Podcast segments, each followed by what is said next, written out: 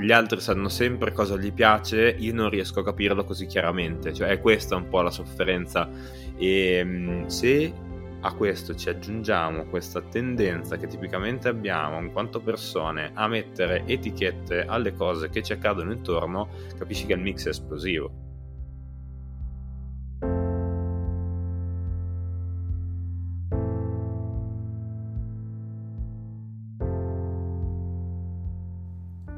E benvenuti a questa nuova puntata di Svolta. Ciao Nick. Ciao Melo.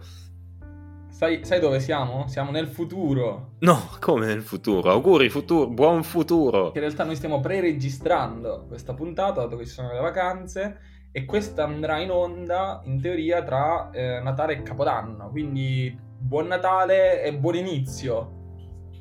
Beh, eh, va bene, buon, buon Natale e buon inizio, si può dire si può dire buon Natale, buon inizio, nel senso che uh, cioè, non è solo a te, è a tutti quelli che ci ascoltano. Buon Natale, buon inizio. Eh, mm. un, un, bel momento dell'anno, quello in cui c'è Natale alle spalle, c'è un nuovo inizio che arriva, c'è questa bellissima sensazione che si vive in quel periodo e noi in maniera pre-registrata vivremo insieme. Sei contento? Molto, molto contento, devo dire. Va bene, meno male di nuovo che tagliamo tutte queste cose. e il, il tema che ti porto eh, in questa puntata è, te lo riporto come la frase, eh? anche questa è estrapolata da una candidata, uno dei colloqui che abbiamo fatto, è ehm, che dice, sembra sempre che eh, tu debba in qualche modo, eh, anzi la società, dice lei, la società ti chieda sempre di sapere esattamente cosa ti piace e cosa non ti piace. Immagino ovviamente contestualizzata relativamente al lavoro, perché poi noi quello facciamo, relativamente al mondo del lavoro, perché può essere poi espressa sotto diversi aspetti, ovviamente, questa frase della vita di ciascuno, però contestualizzata rispetto al, al lavoro, cosa ne pensi? Ma guarda, la prima cosa che mi viene a pensare a Melo è che essenzialmente questa frase, se ci pensi, tradotta significa gli altri sanno sempre cosa gli piace, io non riesco a capirlo così chiaramente. Cioè è questa un po' la sofferenza che deriva, che più che altro eh, sottende questa, questa, frase. E questo capita perché stai cercando eh, di farti andare bene quello che funziona o ha funzionato per gli altri senza indagare cosa veramente senti tu quindi essenzialmente stai cercando di far funzionare delle altre cose eh, per te, solo perché hai visto che per gli altri hanno funzionato e quindi dovrebbero funzionare anche per te, non funzionano e si crea questo loop.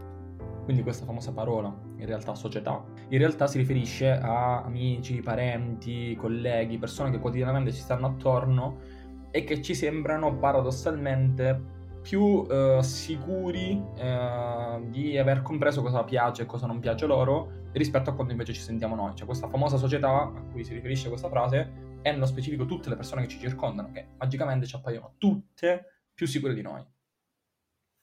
Ma sì, certo, con società intendiamo tutto il macro insieme di aspetti sociali e culturali che ci circondano, quindi con cui abbiamo contatto diretto, insomma.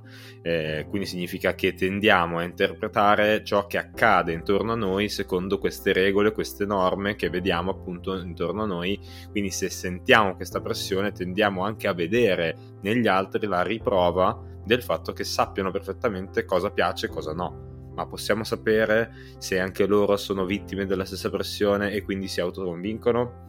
Veramente no, alla fine, appunto, perché è una sorta di cane che si morde la coda, è un circolo vizioso basato su aspetti appunto socioculturali, quindi percepiti come veri solo perché condivisi dai più, ma non veri per forza. Appunto. C'è un loop, cioè loro stanno...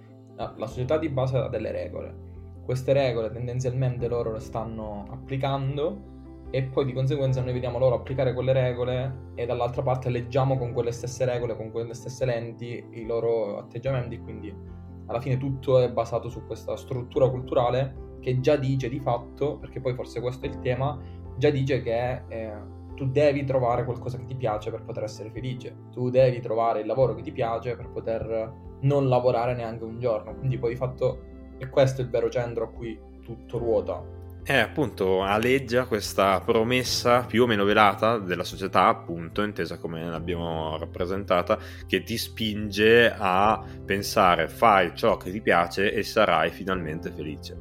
Questo in realtà sposta totalmente la responsabilità della tua felicità su te stesso, Quindi quasi come se l'unica vera missione della tua vita eh, dovrebbe essere quella di trovare questa felicità, ma neanche aspettando così tanto, neanche aspettando tutta la vita, perché comunque oh, gli altri ce la stanno facendo, quindi c'è una certa fretta, tu non ce la fai, che fai? Questo significa eh, che nel frattempo, mentre cerchi questo match, sarai costantemente obbligato ad essere incompleto, infelice, eccetera, eccetera. Però tu hai usato una parola che è responsabilità, no? Cioè, se questa cosa sposta la responsabilità, dicevi, su di noi, e lo fa appunto in maniera scorretta, nel senso che in realtà appunto questo peso di responsabilità non è necessariamente su di noi, e, ehm, e su chi è? Cioè nel senso, se non è nostra la responsabilità della nostra felicità, perdonate un po' il gioco intricato di parole, però se non è nostra questa responsabilità, di chi è?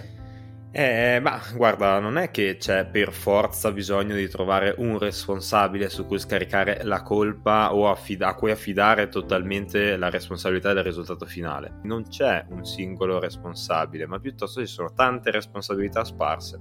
Ad esempio, possiamo dire che sia responsabilità del sistema scolastico attuale che adotta un approccio all'orientamento ormai superato, oppure del mercato del lavoro che ancora punta a seguire dinamiche prettamente economiche più che sociali sociali, e, oppure possiamo dare la responsabilità a noi stessi che cerchiamo costantemente di rientrare in un sistema che non ci convince del tutto. Noi stiamo continuando a parlare sempre però al singolare, la felicità, la cosa che ci piace, come se fosse tutto pezzo unico, raro, che è quello che dobbiamo trovare, boh, fatto quello, non esiste un'unica versione, no? È più di uno magari, cioè perché limitarci a dire che una felicità piuttosto che una cosa che ci piace. Questa cosa in realtà è molto presente nella società che stiamo vivendo e mm, se a questo ci aggiungiamo questa tendenza che tipicamente abbiamo in quanto persone a mettere etichette alle cose che ci accadono intorno, capisci che il mix è esplosivo, perché questo ci porta a pensare di dover mettere finalmente il prima possibile un'etichetta eh, sulla nostra carriera, sul nostro ruolo, su tutto ciò che ci circonda. Quindi alla fine di tutto, un certo senso, dopo che siamo fatti tutta questa conversazione, abbiamo un po' esplorato, effettivamente ha un senso o no porsi questa domanda del qualcosa mi piace o qualcosa non mi piace? Cioè c'è, c'è un perché del porsela, cioè razionalmente significa qualcosa. Allora, certo, eh, ha senso e significa qualcosa, sì, perché infatti le più recenti pratiche sull'orientamento puntano a spostare l'approccio da una vecchia concezione già molto superata in diversi altri aspetti dell'homo economicus, ad esempio, che deve per forza seguire le leggi del mercato, le segue in modo molto puntuale, per arrivare ad una concezione più legata appunto all'homo sapiens che fa un po' sorridere come cosa, ma significa semplicemente che è una persona, un uomo effettivamente dotato di intelletto. Più che altro, appunto, un essere umano, diremmo a questo punto per essere più inclusivi e non passare in eh, varie vicissitudini.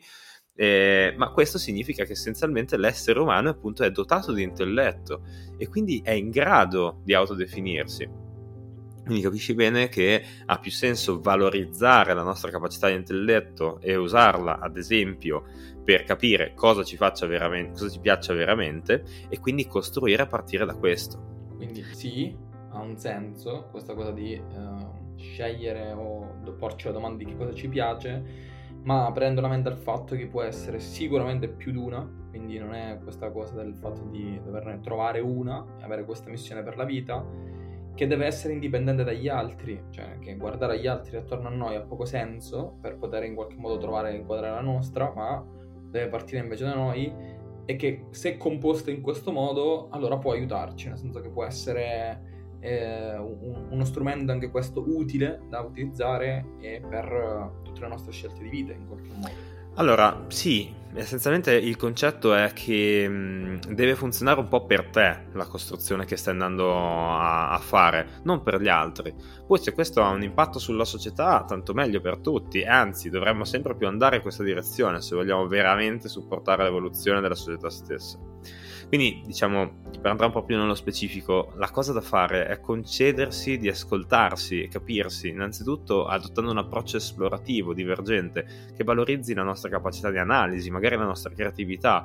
Quindi non partire dal chiedersi cosa sai fare, ma piuttosto cosa vorresti saper fare, cosa vorresti perfezionare. E allo stesso modo, non chiedendoci in che casellina vorremmo entrare, ma piuttosto di cosa vorremmo occuparci che effetto vorremmo avere sul sistema che ci circonda.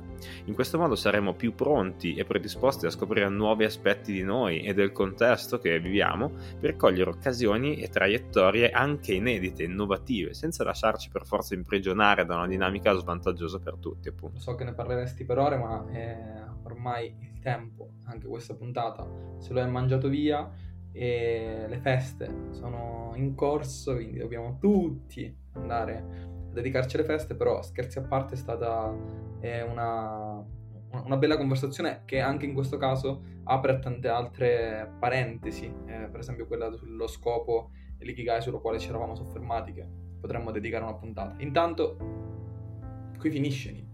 Eh, ahimè sì, ormai mi stavo cominciando a scaldare, ma teniamo le cartucce per le prossime volte. Buon inizio a tutti quanti, grazie per aver ascoltato questa puntata, speriamo in una fase bella come quella dell'inizio di un nuovo anno possa essere utile per avere qualche stimolo, qualche riflessione anche in questo senso e noi ci vediamo, ci rivediamo all'anno nuovo. Buon anno! Buon anno, buon anno a tutti, ci vediamo nel 2023 e noi tanto siamo sempre qua, eh, ci faremo gli auguri a vicenda, ci saluteremo a vicenda, ci abbracceremo a vicenda, ma siamo sempre qua. Ciao Nick! Ciao!